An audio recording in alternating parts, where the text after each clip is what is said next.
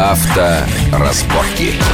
Итак, мы продолжаем разговор об автомобильных э, новостях, об автомобильных событиях. Естественно, наше все внимание приковано к ситуации вокруг Украины.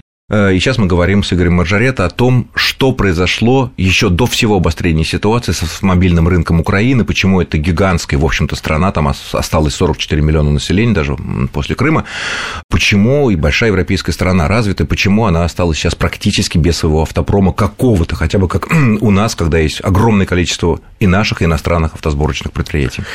Ну так вот, они, э, как и Россия, в начале 90-х годов открыли свой рынок для иномарок, и тогда у нас... Подержанных. Подержанных. И тогда у нас хлынул поток все, наверное, помнят, когда можно было в Германии купить за 300 марок какой-нибудь убитый «Опель», привезти его практически беспошлино и ездить. Ну, там пару сотен долларов. Да, ну, в общем, какие-то копейки. Такая, да. Но Россия тогда достаточно быстро опомнилась, и у нас с 96 -го года были введены довольно серьезные заградительные пошлины для поддержанных иномарок. Кадальников АвтоВАЗа пробил это Кадальников дело у очень недолго Ельцина, был первым вице-премьером по экономике, но в это время он успел пробить защитный мир. И это было большим благом, потому что это остановило в какой-то мере развал российского автопрома, Украина... Ну, надо пояснить, напомнить, может быть, там молодым, что дело было не о том, чтобы закрыть, Нет. а просто пошлины, пошлины таможенные стали высокими Высокие, особенно для очень старых машин. И поэтому стали возить пятилетки, которые стали возить, менее... которые были дороже, и, в общем, уже человек мог подумать и купить то, купить.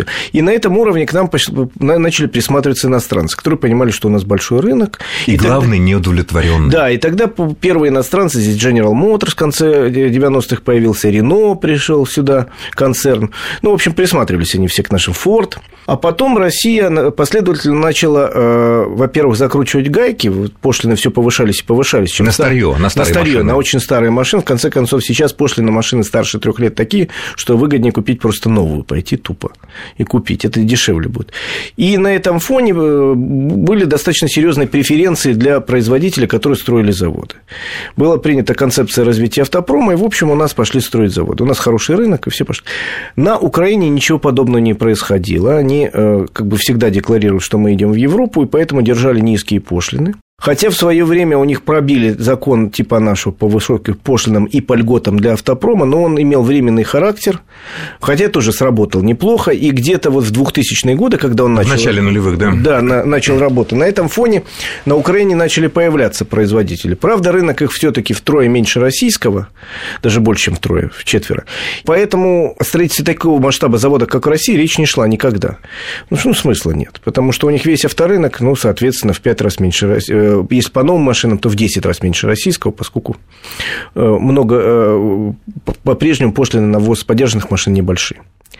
Поэтому рынок новых машин 10 раз меньше нашего. Но все-таки пришли. У них собирали Мерседесы в Ильичевске, и автобусы, и легковые автомобили. И особенно хорошо у них поднялся завод ЗАЗ, Запорожский автозавод, где, собственно, было много партнеров, в первую очередь General Motors – который отдал... Там, кажется, Мерседес тоже собирали. Собирали. На Запорожце. Да. да, собирали. Ну, там был General Motors, который собирал модель Lanos. Вот у нас достаточно много Chevrolet Lanos ездят по стране. Это все э, Оттуда, из Украины производство были. Запорожского автозавода.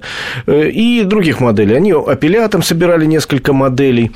Ну, потом туда, туда же в Запорожье пришли китайцы. Потом было две или три сборочных площадки, где собирали машины э, Лада, кстати, очень хороших. Пришли автобусники. Исузу собирала автобусы под маркой Богдан.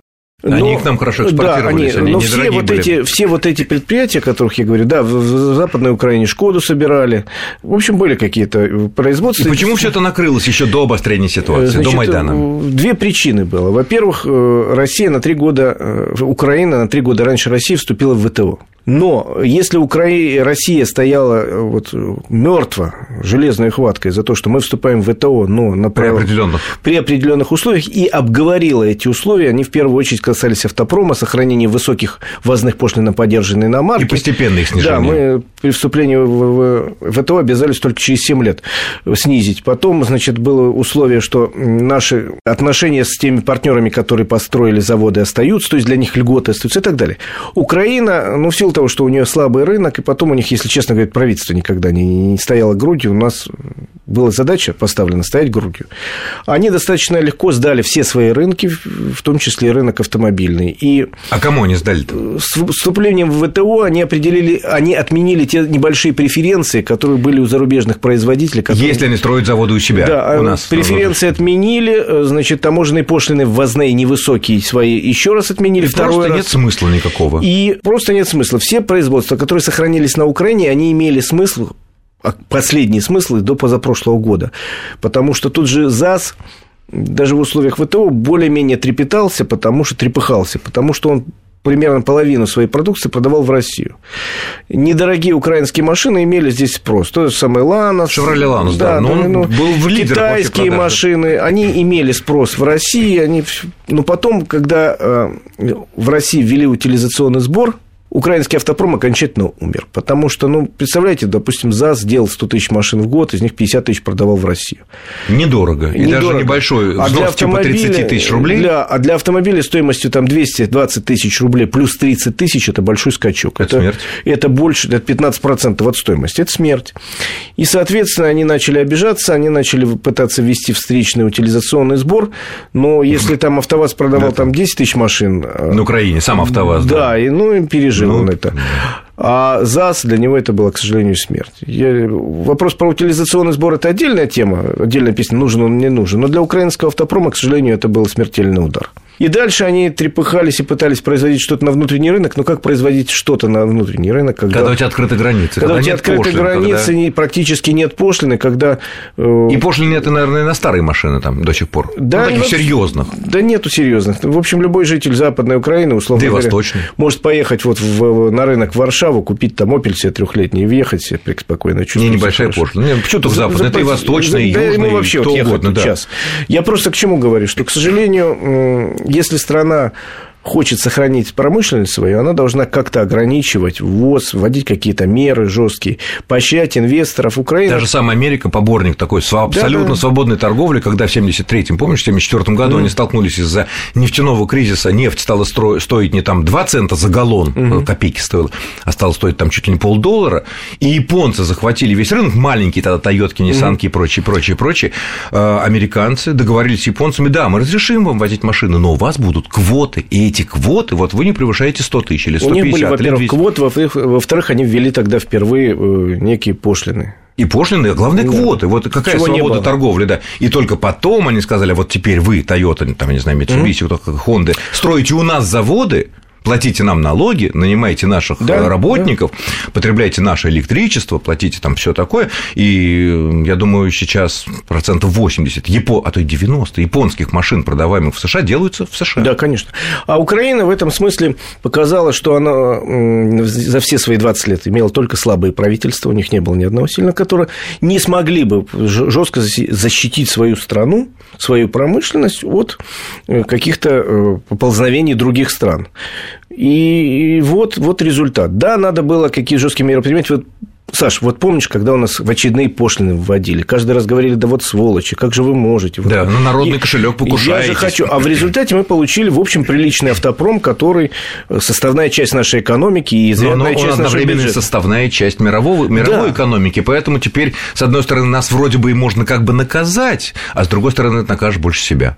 Ну да, потому, потому что желающих много, у нас есть Китай под брюхом. Потому что мы составная часть не немецкого автопрома, не там американского, а именно мирового. мирового. А мировой автопром на сегодняшний день, я тебе не раскрою государственные тайны, э, примерно загружен мировой автопром на 65-70% от мощности.